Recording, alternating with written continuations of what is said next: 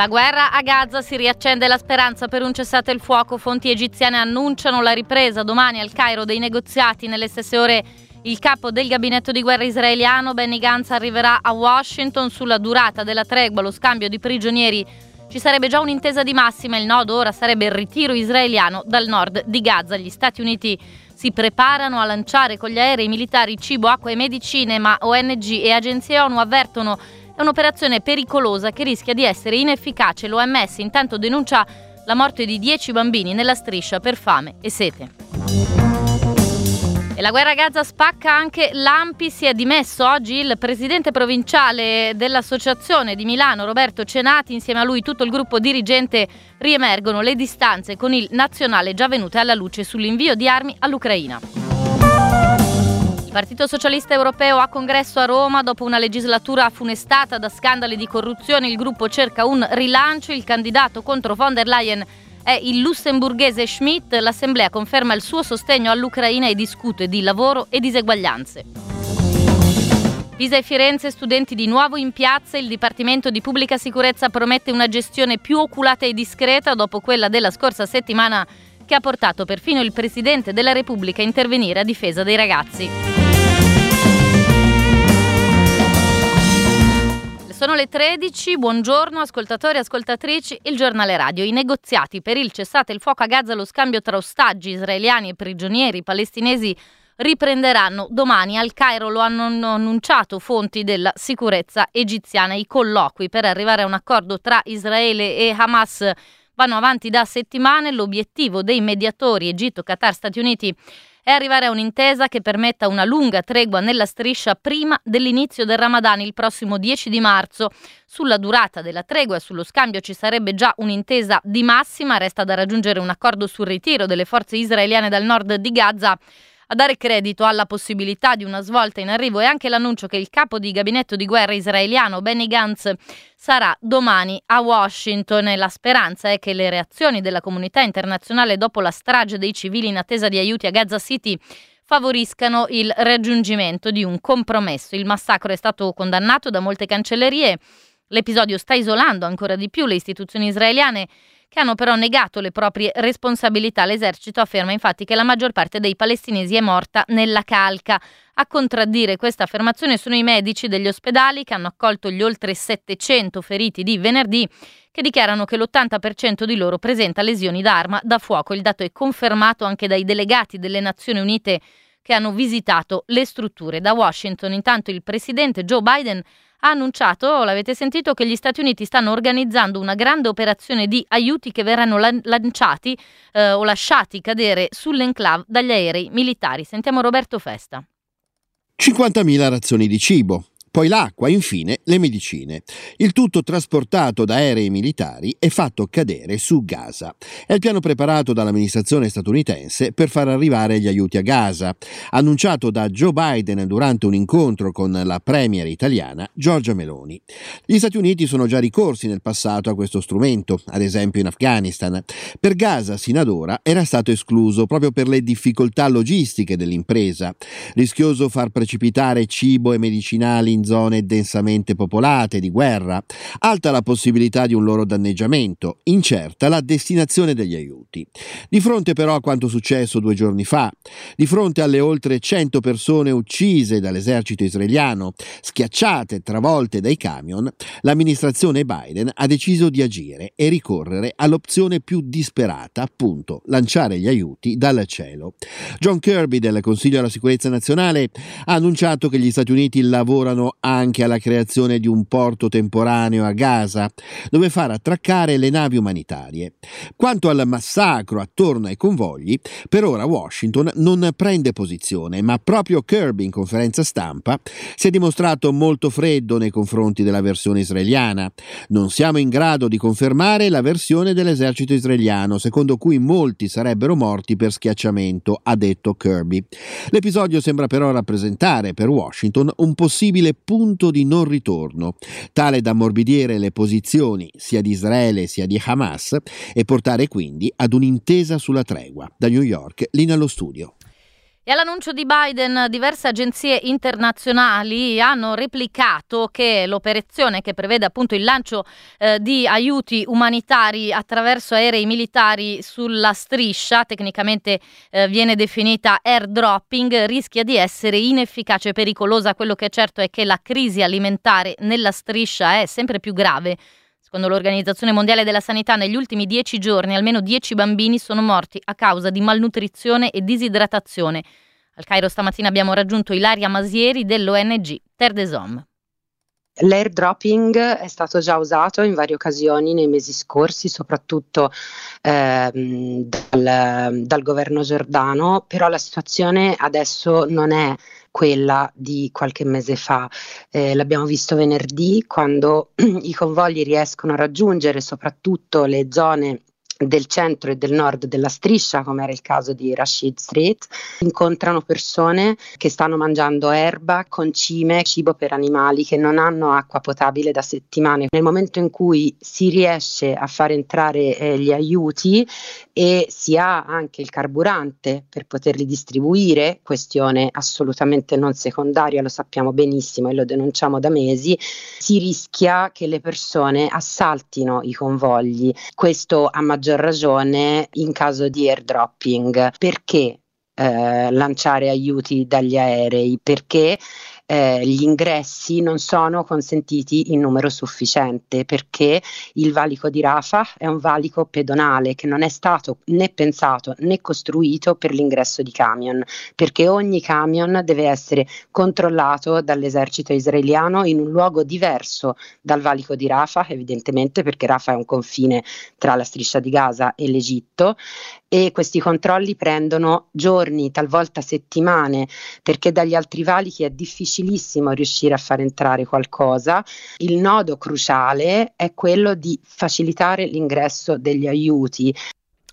Adesso il conflitto in Ucraina, nella notte un attacco di droni russi ha colpito un condominio causando almeno due vittime ad Odessa.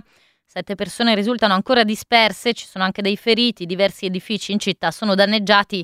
I missili russi hanno causato un morto anche a Kupiansk, nella regione di Kharkiv. Alla luce degli ultimi attacchi, il presidente ucraino Zelensky ha lanciato un nuovo appello agli alleati. L'Ucraina ha bisogno di più sistemi di difesa aerea, ha scritto sui suoi profili social pubblicando un video che mostra le conseguenze del bombardamento su Odessa. Preoccupare Kiev è però soprattutto il conflitto sul campo, l'arrivo anticipato della primavera con il disgelo potrebbe favorire una ulteriore avanzata delle forze russe. I vertici militari ucraini hanno bisogno di riarmare urgentemente le truppe. E adesso veniamo al dibattito sulla guerra. Qui da noi questa mattina Roberto Cenati si è dimesso dalla carica di presidente provinciale dell'Ampi di Milano. Sentiamo Lorenza Ghidini. La guerra a Gaza ha fatto riemergere le divergenze politiche fra la dirigenza di Ampi Milano e quella nazionale. Già sul conflitto in Ucraina le distanze erano state notevoli. Roberto Cenati e il suo gruppo dirigente a favore dell'invio delle armi occidentali a Kiev, Gianfranco Pagliarulo, presidente nazionale, già senatore dei comunisti italiani, contrario. Oggi è la parola genocidio che anche nell'Ampi crea divisioni dolorose, evidentemente troppo faticose da sopportare. Cenati lascia a pochi giorni da un'intervista Repubblica in cui diceva diceva che pronunciare quella parola davanti al massacro di Gaza non è corretto. Criticava poi le manifestazioni pro-Palestina del sabato, alle quali in realtà alcune sezioni ampi milanesi partecipano con bandiere e fazzoletti al collo, come anche dirigenti e militanti di partiti che l'Ampi la fanno e la sostengono da sempre. C'era amaretta dunque anche nell'associazione, ma la goccia che ha fatto traboccare il vaso per Cenati è stato il comunicato del Nazionale di adesione alla manifestazione nazionale di sabato prossimo a Roma, in cui si dice che necessario impedire il genocidio. Giovedì il Comitato Provinciale indicherà il nuovo presidente di quella che è l'AMPI con più iscritti di tutta Italia. Potrebbe toccare a Primo Minelli, uomo CGL, oggi vicepresidente vicario, molto vicino al dimissionario Cenati, per il quale Fonti ben informate parlano di una possibile candidatura alle europee col Partito Democratico. Linea allo studio. Riaffermazione del sostegno all'Ucraina, lotta alle diseguaglianze, lavoro, su questi temi si discute oggi a Roma al congresso del Partito Socialista Europeo. I lavori Andranno avanti anche nel primo pomeriggio il gruppo socialista che in questi anni al Parlamento europeo ha dovuto affrontare vari scandali di corruzione, a cominciare dal Qatargate, dovrebbe ufficializzare oggi la candidatura alle prossime elezioni europee del lussemburghese Nicolas Schmidt. Sentiamo il servizio da Roma di Anna Bredice. Noi offriamo speranza dove gli altri offrono paura. Pedro Sanchez è intervenuto questa mattina al congresso del Partito Socialista Europeo in corso alla Nuvola a Roma, centrando il suo discorso, come hanno fatto anche molti altri, sull'unità dei partiti che stanno nel PSE per combattere l'onda di destra che avanza in Europa e tra queste il partito di Giorgia Meloni, considerato da molti esponenti europei una formazione illiberale. Bisogna combattere i totalitarismi che tornano in Europa dice uno dei segretari del PSE, Maraio, ricordando Matteotti e Navalny, eroi di ieri e di oggi, dice. Matteotti è stato tra i nomi più ricordati questa mattina, prima vittima dell'odio fascista, la cui lapide si sono recati ieri tutti gli esponenti del Partito Socialista Europeo. La battaglia contro un fascismo che può tornare un po' il filo conduttore degli interventi oggi, perché c'è una battaglia da fare da oggi al dopo europei, impedire cioè che von der Leyen possa allargare una sua coalizione al partito di Giorgia Meloni, perché questo isolerebbe i socialisti. Non abbiamo trovato gli invasori oggi, ma amici che combattono il fascismo, ha detto uno degli intervenuti sul palco qui alla Nuvola e la vittoria in Sardegna è stata considerata da molti come un inizio possibile di vittoria anche in Europa. Sentiamo il segretario generale del PSE, Filibeck. Siamo felici di essere ospiti qui a Roma del Partito Democratico per lanciare un messaggio chiaro. L'Europa che vogliamo deve essere sociale, democratica democratica e sostenibile. Come ha dimostrato Ellis Line alle ultime elezioni in Sardegna, un fronte progressista unito può battere queste destre nazionaliste e anti-europee. Il congresso elegge oggi Nicola Schmidt come candidato alla presidenza della Commissione europea e poi dovrà essere votato il manifesto del partito, al cui interno ci sono temi importanti come la transizione ecologica, il salario minimo, gli investimenti europei, ma bisogna anche capire se tutti sono d'accordo con il patto di stabilità e infine un forte impulso per la pace nelle due guerre in corso. Linea allo studio. Gli studenti di Pisa e Firenze tornano in piazza questo pomeriggio, una settimana dalle manganellate su cui perfino il Presidente della Repubblica ha ritenuto di intervenire a difesa dei ragazzi. Entrambe le manifestazioni sono concordate, stavolta e autorizzate dopo gli errori nella gestione della piazza. Il Dipartimento di Pubblica Sicurezza annuncia per oggi una gestione più oculata, una presenza più discreta di uomini e mezzi. A Pisa abbiamo raggiunto Andrew Budaku Ferrari, studente dei collettivi universitari della città. Quello che posso dire è che appunto eh, dopo quello che, che, è successo eh, una settimana fa eh, di sicuro non siamo meno determinati nel manifestare un'idea di liberazione per il popolo palestinese. E oggi scendiamo chiaramente anche per, proprio per garantirci eh, lo spazio pubblico, lo spazio po- politico per non venire silenziati anche contro la mistificazione no, di tutti i media nazionali che appunto rappresentano un'altra faccia della, della repressione, ovvero quella della censura. In generale no, vediamo una, una mobilitazione della, della, società civile che sì, è vero, eh, si interroga sulla sicurezza dei, eh, dei propri mh, figli, ma anche si interroga su proprio quali sono i margini di, di dibattito pubblico e democratico che si possono, si possono avere dopo eventi di questo tipo. Si ha, cioè, si ha paura, però appunto io credo che il, il passaggio di oggi, il corteo di oggi eh, dimostrerà anche che, che non, non, possiamo lasciarci, non possiamo demordere. Ecco. Manifestazioni in sostegno di Gaza e del popolo palestinese si terranno come ogni sabato anche in molte altre città. Oggi a Roma l'appuntamento è alle 15 in piazza Vittorio. A Milano alla stessa ora in piazza San Babile. A Milano si svolgerà anche un'altra manifestazione questo pomeriggio convocata da diverse associazioni che si occupano di inquinamento di qualità dell'aria manifestazione indetta contro l'inazione della politica su questo tema e segnatamente contro Regione Lombardia, ieri la TS di Milano ha diffuso alcuni dati relativi a una ricerca che confermano da un lato l'impatto dell'inquinamento sulla mortalità generale e dall'altro l'efficacia in termini di salute pubblica della riduzione della circolazione delle auto a scapito però delle periferie e di chi ci vive. Sentiamo Luca Parena. Le conseguenze peggiori vengono fuori in quartieri come Mecenate, Lorenteggio e Bande Nere. In comune hanno queste caratteristiche, sono lontani dal centro con tanto traffico e pochissime aree verdi e lì si muore di più, colpa di condizioni economiche e sociali in media più sfavorevoli e colpa dell'aria inquinata che si respira.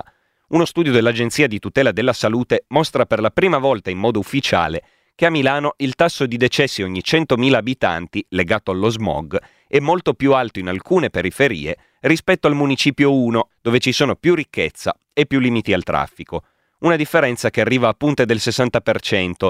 L'ATS di Milano ha incrociato i livelli di concentrazione media delle polveri sottili nei quartieri con le informazioni sanitarie e anagrafiche degli abitanti. Così è emerso con chiarezza che la mortalità da inquinamento nelle periferie è più alta. A Mecenate, Lorenteggio e Bande Nere i tassi di decesso legati al PM2.5, responsabile a Milano di quasi il 20% delle morti per tumore al polmone, si aggirano intorno ai 200 ogni 100.000 abitanti, in centro restano intorno ai 130 per ogni 100.000 abitanti. Se si considera un altro inquinante, il biossido di azoto, i tassi di decessi più alti sono invece al Gallaratese e a Quartoggiaro. Entrambi sono quartieri della periferia nord-ovest di Milano. Cambia la geografia, ma non la sostanza.